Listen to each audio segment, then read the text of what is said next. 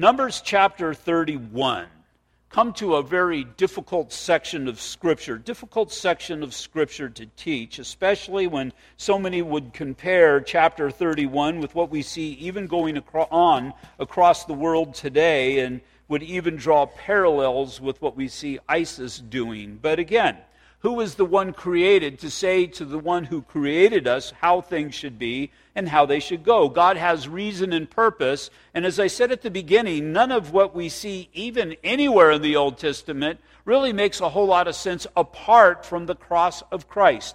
And it's the cross of Christ that makes all the sense in the world. And so we have responsibility, just as Israel did as children of God, to rightly represent our Father. I was adamant about that with my children. They didn't always do it, but with my children when they were going off, that they were representing the family, not so much because their father was a pastor, but just that they were to act as they were raised when they were out of our care. Well, God desires to keep his house clean and in order for the purifying effect that his house is to have upon the world. The children of Israel, the church. We see right at the beginning, there's the church, Ananias and Sapphira lying to God, and we see the extreme that they went to, or at least God went to, when he struck them dead for lying to the Holy Spirit. And again, the idea there is, is that, well, there's, God is still gracious, God is still merciful. Didn't say he condemned them to hell, it just say we see the anger of the Lord that it acted out against such things, and we need to look at those things for our understanding, for our learning, that we would have a pure heart before the Lord. But then there is the world. There, there, there's the punishing for the purpose of correcting the body of Christ. But then there is the world. The world that rejects the purification offered by the Lord through the church, and they will be judged. Peter pointed this out in 1 Peter chapter 4 verse 17 that we would consider it for the time has come. Now when Peter says the time has come, well it, it, it's still here for judgment to begin at the house of God. And it begins with us, and if it begins with us first, what will be the end of those who will who do not be, what will be the end of those who do not obey the gospel of God? And so the time has come, and now here that we would first judge ourselves.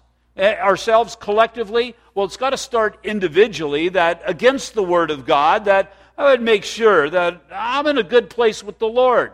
Is there any unrepented sin in my life? Anything that would keep me from being in the place that God would bless me? And when I say bless me, I'm not talking about riches, but use me. And then we need to look at ourselves collectively. We, as Calvary Chapel, Ontario, are we in the will of God? Are we moving in the direction that God has set for us? We need to judge. Are you judging me? Yeah. And we should be open to the judgment. Judgment, well, the judgment for the purpose of correction, not desiring and making sure individually that we do not become legalistic or become the Holy Spirit police, but time for judgment or evaluation to begin at the house of God. And if it begins with us first, what will be the end of those who do not obey the gospel of God? Well, Israel was tempted and they sinned. They joined themselves with the world. We looked at the story a couple of weeks ago in Numbers chapter 25, where they were joined together with the women of the Midianites and of Moab. And, well, there was sexual immorality that was involved, there was idolatry that was involved in that. But even more than that, Numbers 25 9, and those who died in the plague, God's judgment was a plague upon his people, the children of Israel. Those who died in the plague were 24,000. Why so strict? Well, again, keep in mind what he's doing. All of these things, everything in the Old Testament, is always leading towards the cross of Christ. Why was the law given? So that we would know that we were sinners, so that when we saw the cross of Christ, that we would humbly come before the Lord Jesus Christ. Well, where's Israel now? They're on the plains of Moab. They're preparing to enter in to the promised land. There's still a lot of lessons of learning to be just that, to be learned. And now, as they're on the cusp of it, they're going to have to understand and know what is necessary to keep their hearts pure before a holy God. Now, here's another lesson in this battle and how these battles are to be fought. and the necessity of keeping oneself separated from the world. Well, they didn't do that. Matter of fact, they joined themselves to the world in the most obscene way in the sight of God. And again, a plague entered in. But just as Israel was punished, so will the Midianites for what they did and how they used Balaam, remember that prophet Balaam, to cause Israel to fall. In Numbers chapter 25, verses 16 through 18, then the Lord spoke to Moses, saying, Harass the Midianites and attack them, for they harassed you with their schemes, by which they seduced you in the manner of Peor, and the matter of Cosbi, the daughter of the leader of Midian, their sister, who was killed in the day of the plague because of Peor. Peor would be that false prophet Balaam. And so there was that situation, that situation that was repugnant in the sight of God. And God brought judgment upon his people, but God also said through his people, he's going to bring judgment upon the world, the world that would cause his people to sin. Now, one of the questions that I had, and I'm sure that you had if you, if you look at this closely, we were so immersed in the Moabites, and now all of a sudden it's all about the Midianites. Now, we know that the Midianites and the Moabites, they were together in what had occurred previously. More than likely, there was the Moabites that overcame the Midianites in some sort of battle somewhere, and they joined forces together. They were consumed in together, but still they were these two separate nations. Well, the judgment here in chapter 31 seems to be directed against the Midianites and not so much inclusive of the Moabites. Now, I'm sure the Moabites, they, they got theirs somewhere along the line, but they are not to be destroyed to the degree that the Midianites are. Why is that? Well, the Moabites are, are, are, cousins, if you will, to Israel. If you recall, they came about through Lot's relationship with his daughters, not in a good way, in a very sinful manner, but nonetheless, they did come through that line. And so, God's hand of protection for his purposes, of which I don't really know the details of them, but God's got a plan and God's got a purpose. Keep it in mind. Everything that you need for holiness is included in the Word of God, but the whole history of the world is not included in the Word of God. God is doing things in other places in other people's lives that aren't included. Everything that is necessary for our learning that we would know the Lord Jesus Christ is included in here, but not everything that ever happened and ever was said is. So the Bible is very clear for those who cause one of his little ones his little ones, those who are less mature, to stumble. Now, as most of you know, because I talk about it all the time, I got a new granddaughter. She's uh, a week and a couple of days old, or was it two weeks now? Whatever it is. Two weeks now. What? Okay. I, I, it's just been a roller coaster. Um, but anyway, she's doing very well. I got to feed her yesterday, and it's just a neat thing to see this little girl. Jamie's with her, and a lot of times you just see the little face peering out, and it's just a really cool thing. Well, looking at this baby, though, the other day, I'm just looking at her. Jamie had sat on the couch next to me, and just looking at her, she is completely helpless. She's completely helpless for everything. She would not be able to survive on her own for very long whatsoever. And we need to see that's how we are in Christ. But more than that, I need to see that's how my neighbor, or maybe I should say it this way that's how somebody who is less mature eh, than I am in the sight of Christ as well is just as that little child. Now, never forget, you're like that as well. But I need to see the, I don't want to say the power, but the ability that I have for godliness, but also for evil in the life of somebody that is like that. I, I, can take care of this child and I can raise this child to be a powerful tool in the hands of God. Or we've seen what happens when people abuse children as well. Now, Jesus was very poignant about this in Matthew chapter 18, verses 6 through 7. He says, Whoever.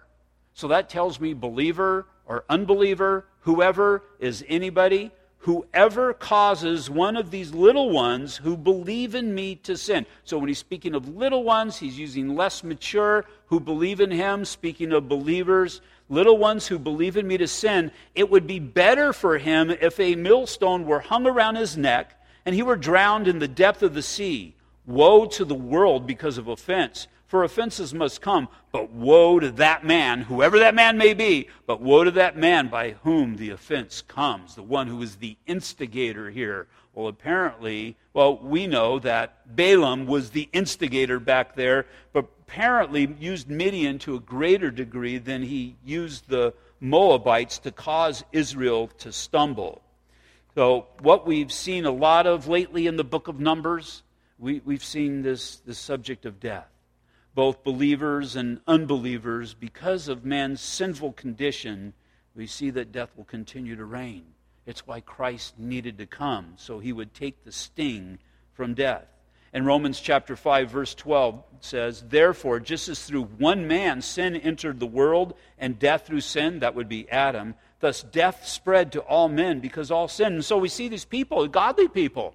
We see Miriam, this was Moses' big sister, but she caused division in the body of Christ. She was a sinner and, and she died. Aaron, Aaron was the first priest, and we see this man who, who was by, side by side with, with Moses, and well, he was an idolater. Or at least he caused the people to stumble, and he died. This man, Zimri, you probably heard his name. I don't know if you remember, but back in chapter 25, he was the one who took one of the Midianite women into his tent and he was run through with a spear. He was a leader in Israel, but he was a fornicator. He died. And then there's Moses. Moses is okay right now, but God has just told him, we saw it a week or two ago, that God's telling him, and we're told again here in verse 1, that he's going to die. And Moses, Moses misrepresented the Lord, and all have sinned and fallen short of the glory of God. Now, in our men's breakfast on Wednesday, Men Mobilized for Christ, we're going through the book of Ecclesiastes. And I was reminded of a section of scripture in Ecclesiastes, Ecclesiastes chapter 2. I think it says chapter 1. Yeah, it's chapter 2 if it goes up there. Ecclesiastes chapter 2, verse 15 through 17. So I said in my heart, now this is more than likely King Solomon looking at society. Again, he uses this term under the sun. When we study this, we look at it apart from God, apart from the knowledge and the realization of God and who God is. And so in verse 15, he said, So I said in my heart, as it happens to the fool, it also happens to me. And why was I then more wise when I said in my heart, This is also vanity? For there is no more remembrance of the wise than of the fool forever since all that now is will be forgotten to the days to come. And how does the wise man die? As the fool. Therefore, I hated life, because the work that was done under the sun was distressing to me, for all is vanity and grasping for the wind. And so Solomon, apart from the Lord, realized that there's no meaning to all of this, and there's really no meaning to chapter 31 of the book of Numbers apart from the cross of Christ because it is always God who brings life. Even in the midst of death, it's God who brings life. And as He brings life, He brings it abundantly, more than we can ever ask, more than we can even ever imagine. And that we'll not only have eternal life, but we have life in His sight. And so we see all of these things, and this man Moses and his relatives, and all of these people, and even the people of the, and all of this that goes on. It all makes sense at the foot of the cross. So, concerning Moses and Midian, a command is given in chapter 31, verse 1, verses 1 and 2, actually. And the Lord spoke to Moses, saying, Take vengeance on the Midianites for, for, for the children of Israel. Afterwards, you shall be gathered to your people. Gathered to your people means he's going to be this will be one of the last things he does. Matter of fact, Moses' last act of leadership will be one of vengeance. Now, keep in mind, vengeance. The Lord says, Vengeance is mine, says the Lord. I, I, I, can't bring vengeance on anybody else, not just vengeance. But know that this vengeance is not revenge. God's vengeance is a holy response when divine authority is challenged by common man. And again, that's what had happened here. This is going to be the millstone effect with the Midianites, if you will, because they caused God's people to stumble. And it's one of those things that I got to keep in mind when they come up against us, when they attack us, when they jail us, as we've seen in this past week. They're not jailing us, they're jailing God, or at least they're attempting to. The attack is always against the Lord. Because why would they care? What difference does it make what we say, what we preach, or what we do? but we see the power of the Word of God and the influence of the Word of God in and through a believer out in society as society is threatened by our mere existence. And again, have you ever just sat and meditated upon how the world is so threatened by the church? And we see everything that is going on as of late seemingly is contrary to the church and contrary to God. And there's this huge attack that is going on. And the reality of, uh, uh, uh, of the matter is they're, they're attacking God. And, and we're going to be looking at not so much that, but in times a little bit this Sunday. We're taking a veer from our verse by verse study, and we're going to be looking at, um, through 1 Timothy, we're going to be looking at uh, the, the Feast of Trumpets this week. We're going to have a messianic praise team here, and we're going to be looking at the Feast of Trumpets. We're going to see the suddenness of end times, but we're going to see, although it's sudden, we see the signs because we've been commanded to watch. And we look at the signs of the times even today. And as we see the signs of the times today and we see the things that are going on across our nation, not things we fight against, although we do come up against them through the simple preaching of the Word of God. But what happens as we preach the Word of God? Uh, the, the, the attacks even continue to rage even hotter. But God says here, again, that He is to take vengeance, but this is going to be God working vengeance through His people. So Moses mobilizes his men to move out, and what most commentators, I saw this term as I was reading certain commentaries on this section of Scripture, for a holy war. Now, God has definitely commanded this, as this is a command from God. This is definitely holy. It's a war because they're going to fight, so that term fits. But again, where do we see that term used today? You know, using another language, it's a jihad. And, and you see that. And this is not a jihad, don't get me wrong, I'm not saying that. But we see how the devil uses that as well. I mean, this is how Islam justifies their atrocities. Well, in the Middle Ages, the Catholic Church attempted to do the same through the Crusades they organized and authorized the gathering together of an army for what they considered to be a holy purpose. They were trying to go out and to repossess the Holy Land from Islam that had taken charge of it. They offered certain things to get this army put together. One of them was forgiveness of sins to those who fought in that army as if they had the power to do so, and the release of debt to others. But the result of their holy war wasn't very holy. As they went through the countryside, they pillaged the countries they went through, men looking to enrich themselves. They murdered thousands of Jews, and they suffered the failure of their purpose. So today, should the church be involved in holy wars? Well, John chapter 18, verses 10 through 11. Then Simon Peter, having a sword, drew it, and struck the high priest's servant and cut off his right ear. The servant's name was Malchus. So Jesus said to Peter, Put your sword in the sheath. Shall I not drink the cup which my Father has given me? Are we to go out there wielding a, and I'm not saying the sword is in the word, but wielding a physical sword? Now, I know there's a time for war and there's a time for peace, and that has its place, no doubt about it. But as far as us and those who come up against God and come up against the church, are we wielding a sword, wielding a sword of, of hate or militantism or whatever it might be? Because what did Peter do? Peter lopped off a man's ear. And I'd say to you, what he has done is he's done the worst thing that a born again believer could possibly do. In doing that, because now, what happens? This man doesn't have an ear to hear what the Spirit may say to him. And you need to see the rich picture that is there as we do these foolish things, especially as we do them rashly, then there's not the opportunity to share the gospel. Lord made it right as he glued it back on, if you will, as he healed the man, but and it's always Jesus who, who covers for our mistakes. But the enemies that the church wars with, they're not of flesh and blood, and our weapons, our weapons are spiritual and not carnal. We are to be an army, but we are to be an army that marches forth on our knees in a spirit of prayer.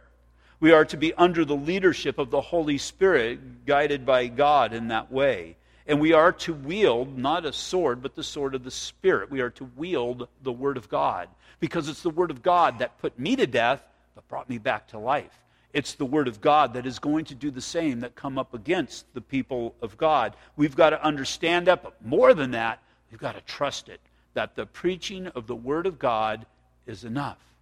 It's been said, How do you defend a 300 pound gorilla? Let it out of its cage. How do I defend the gospel?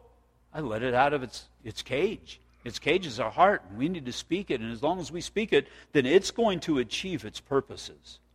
And so, the only necessary spilling of blood in the context of the church, it happened some 2,000 years ago on Mount Calvary. So, what we're going to be looking at is this battle that is being fought here today. We're going to look at it fairly quickly, but this battle under three headings. The first is going to be the fighting of the battle, verses 2 through 11. Next is going to be the cleansing of the camp, verses 12 through 24 and then the distribution of the spoil, verses 25 through 54. So the first thing we see is the fighting of the battle. I'll read the first six verses and then we'll move on. And the Lord spoke to Moses, saying, Take vengeance on the Midianites for the children of Israel. Afterward you shall be gathered to your people. So Moses spoke to the people, saying, Arm some of yourselves for war, and let them go against the Midianites to take vengeance for the Lord on Midian. A thousand from each tribe of all the tribes of Israel you shall send to war. So there were recruited from the divisions of Israel 1,000 from each tribe, 12,000 armed for war. Then Moses sent them to the war. 1,000 from each tribe, he sent them to the war with Phinehas, the son of Eleazar, the priest, with the holy articles and the signal trumpets in his hand.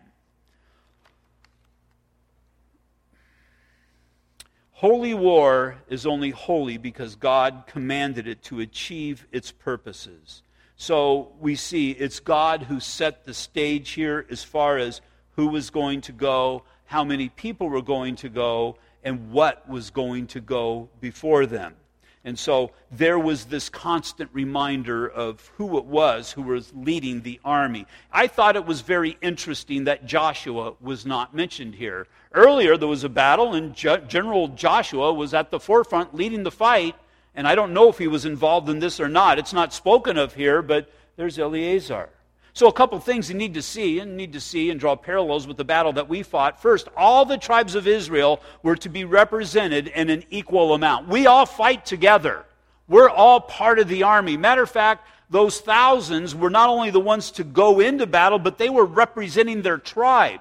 There was the support of them as well with the tribe, and we'll see that that tribe was due some of the spoil as well. And so we are to be together. We all fight for the same God, according to the same calling, for the same reason, and work together for the same victory. There's some people to be out into the forefront, some people are to be support in the back, but the fact of the matter is, all are going to be, or all are, equal in this work, this battle that is to be fought. We need to remember that not one of us has been called to fight alone and also that support and reinforcements are only a call away. Alone, we will be defeated. United, we will prevail. Also, we see instead again of General Joshua, the leader of the Lord's army, is the priest Phinehas.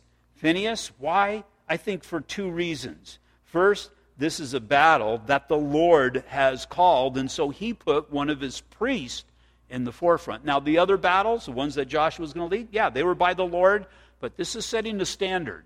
You fight a holy battle. So not only this battle, but the other battles, this is of God. And we've got the man who's representing the people to God and God to the people at the forefront, so they should have the confidence that God is in it. But not only because of that, also that they are to have the passion of that particular priest because we've read about him before. Again, in Numbers chapter 25, verse 11, it says, And Phinehas, the son of Eleazar, the son of Aaron the priest, was, has turned back my wrath from the children of Israel, because he was zealous with my zeal among them, so that I did not consume the children of Israel in my zeal. He was the one who stepped up and did what was necessary to see that fornication stop, to see the idolatry come to an end. He was standing in the gap. He was making a wall, how, whatever terminology you want to use, but he was the one who knew what the right thing was to do and did the right thing. And because he did the right thing, people are alive that day. People are alive. Thank God for that man, that man who was willing to stand up when everybody else was going in a different direction and do the good and the godly thing. Also, there were the articles and the trumpets. The trumpets were the silver trumpets. I think, yeah, they're in chapter 10, the two silver trumpets. Also, the rest of the articles, I don't know what they were. It doesn't say. Was the ark one of the articles? You would think it would say ark if the ark was there, but I don't know. But the idea here is, is just the remembrance that God is going before us. Why? Because this is a battle that God has called us to fight. Reminder of the existence of God, but also the obedience to God. In Numbers chapter 10, verses 8 through 9, says, The sons of Aaron the priest shall blow the trumpets and these shall be to you as an ordinance forever throughout your generations. When you go to war in your land against the enemy who oppresses you, then you shall sound an alarm with the trumpets, and you will be remembered before the Lord your God, and you will be saved from your enemies. So when you go to battle, he's saying, take these silver trumpets and, and blow them. And so, through an act of obedience, that's exactly what they're doing. When God says to do something, you just do it. Verse 7 and they warred against the Midianites just as the Lord commanded Moses, and they killed all the males. When God calls you to the battle, you will overcome, and the victory will be thorough. He killed, they killed all of the males. Why? Because God desired for them to kill all the males. Is this a right thing? Is this a good thing? This is God's thing. They are His. He is the creator of all. He has commanded this to happen. If they didn't do that, it would have came back upon them. We've already studied Deuteron- well, we've already studied Joshua. And they didn't kill all that they were supposed to kill. And what did it do? It came back to harass and to haunt Israel. Saul was commanded to kill all the Amalekites. And what happened at the end of his life? Well, at the end of his life, he committed suicide, but there was an Amalekite that came to David and he boasted he boasted that he killed Saul. And so the enemy that you leave in your life, it will boast against you. And so remember, though, the position from which we war, Romans chapter 8, verse 31. What shall we say to these things? What are the things? All things working together for the good. Speaking of predestination that God spoke about before, what shall we say to these things? If God is for us, who can be against us? Who can be against eh, if God is for us and God is for you, He died upon the cross so that you would know that. Who can be against you?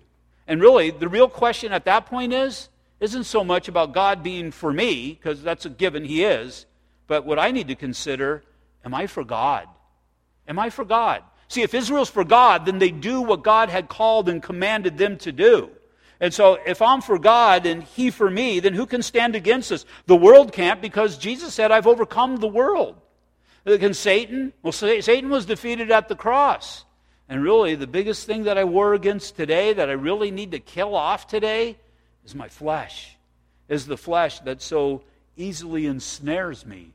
Is the flesh that sets me outside of the place that God will bless. But the thing that I need to know in that battle, even against the flesh, Romans 8:37, yet in all these things we are more than conquerors through him who loved us.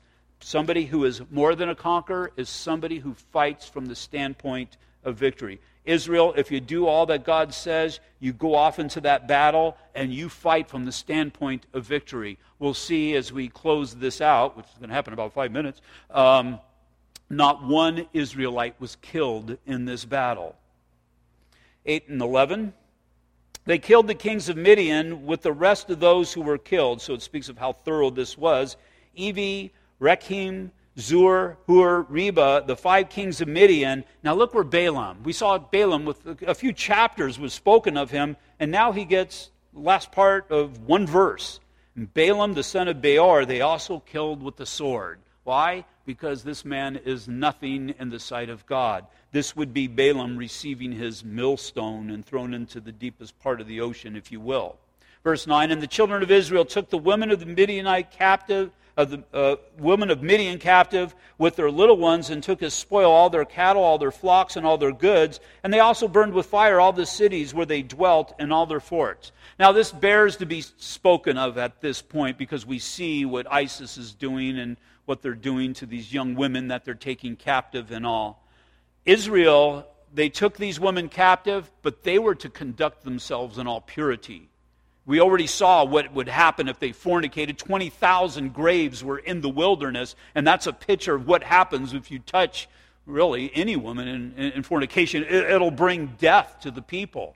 And so this wasn't about that. And so you, you can't even go there with that these women were to be used as servants. Matter of fact, in the law of God, it says if you have captured this woman and she pleases you, there was even an, an opportunity to marry them and fold them into the body of Christ. We see in the genealogy of Christ, there are women who were foreigners who were brought into the body of Christ. Ruth was, and and, and so I've got to understand that this is God's plan to fold them into the body. And so the things that we see going on in, around the world with those who are not of God cannot be compared to the Lord and the things of the Lord. Next, we see the cleansing of the camp.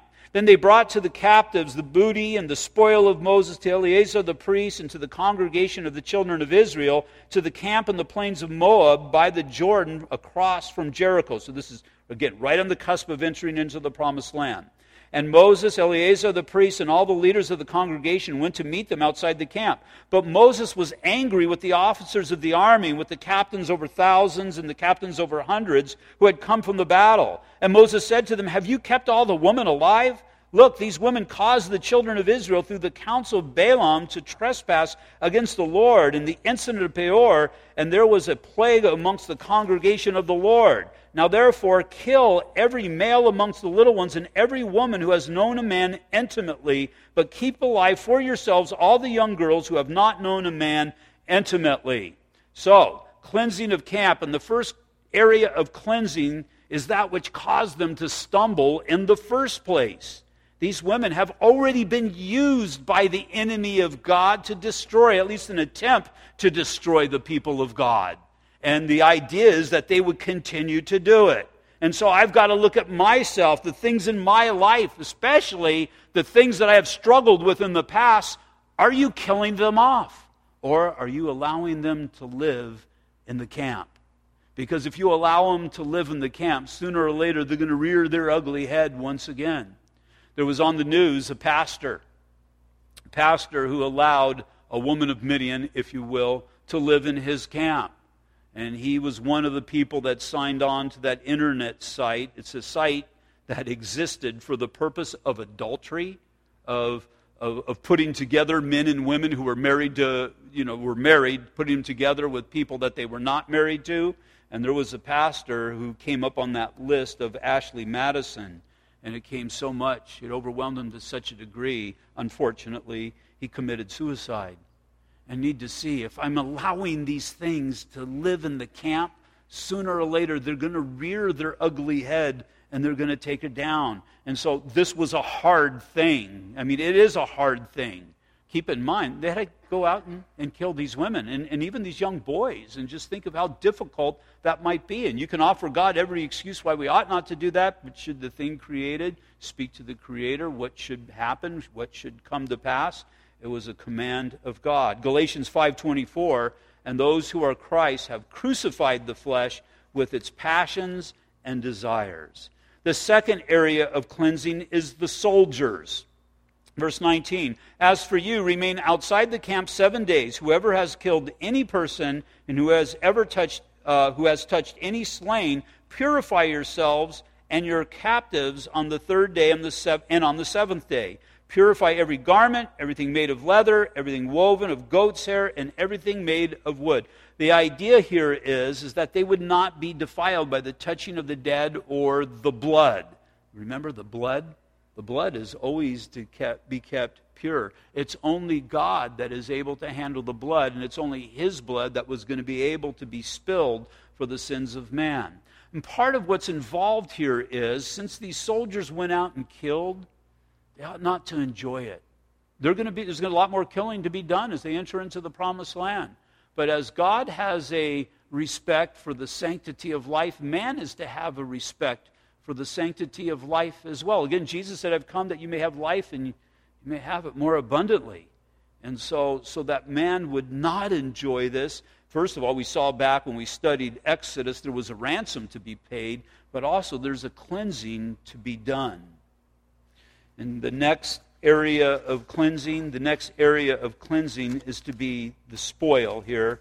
Verses 21 through 24. Then Eleazar the priest said to the men of war who had gone to battle, This is the ordinance of the law which the Lord commanded Moses. Only the gold, the silver, the bronze, the iron, the tin and the lead, everything that can endure fire, you shall put through the fire, and shall be clean, and it shall be purified with the water of purification. But all that cannot endure fire, you shall put through water, and you shall wash your clothes on the seventh day and be clean, and afterwards you may come into the camp. And so, all of this stuff, the idea is, is to recognize that this is given to us by God. This great victory was by God, and it is to be used to the glory of God. And so you must consider how you perceive all that the Lord has given to you. Have you purified it? Have you dedicated it to His will? Have you cleansed your paycheck? Have you cleansed your possessions? Have you cleansed your children, your spouses, whatever? And what I mean by that is, is understanding that it has come from the hand of God and it is to be used for the glory of God. So I must consider the things I buy and the thing. I'm not saying take your paycheck and give it to the church. I'm just saying tithe, honor God in your tithes and offerings, in your house payment, your dealings, and all of these things, and understand that this has come about through God and it is to be pure in the sight of God. Lord, may I not use these things that you have blessed me with and given to me as a steward for anything that would be contrary to you. First Chronicles 29 3, King David said, Moreover, because I have set my affection on the house of my God, I have given to the house of my God over and above all that I, prefer, all that I have prepared for the holy house, my own special treasure of gold and silver. He's honoring God with all that he has. And then thirdly, verses 25 through 54, I won't go I won't read through all of that, but you have the distribution of the spoil. The spoil of war was to be divided 50-50 between those who fought and those who stayed behind. Now, of those who fought, they would give of a ratio of 1 to 500. So every 500 slaves would be given to the priest for the purpose of temple uh, uh, worship, uh, service.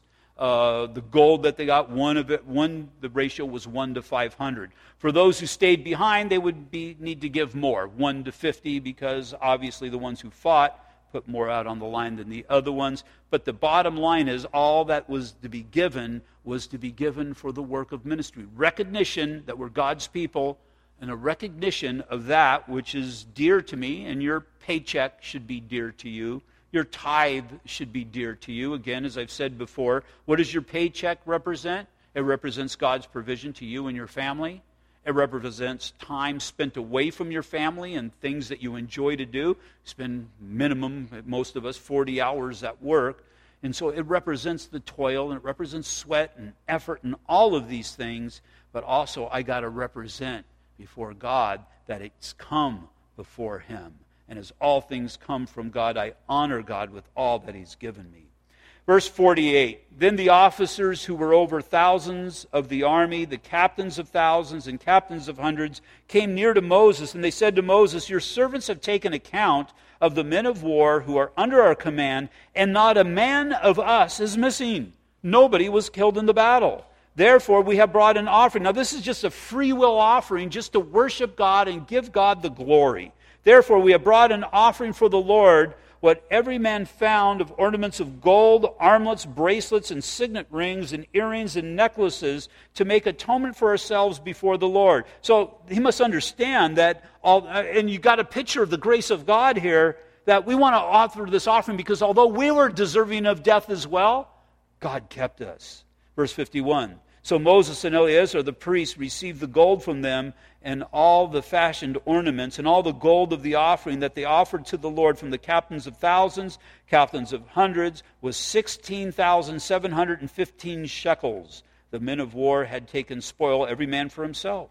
And Moses and Eleazar the priest received the gold from the captains of thousands and of hundreds and brought it into the tabernacle of meeting as a memorial for the children of Israel before the Lord, as a memorial for all that God has done.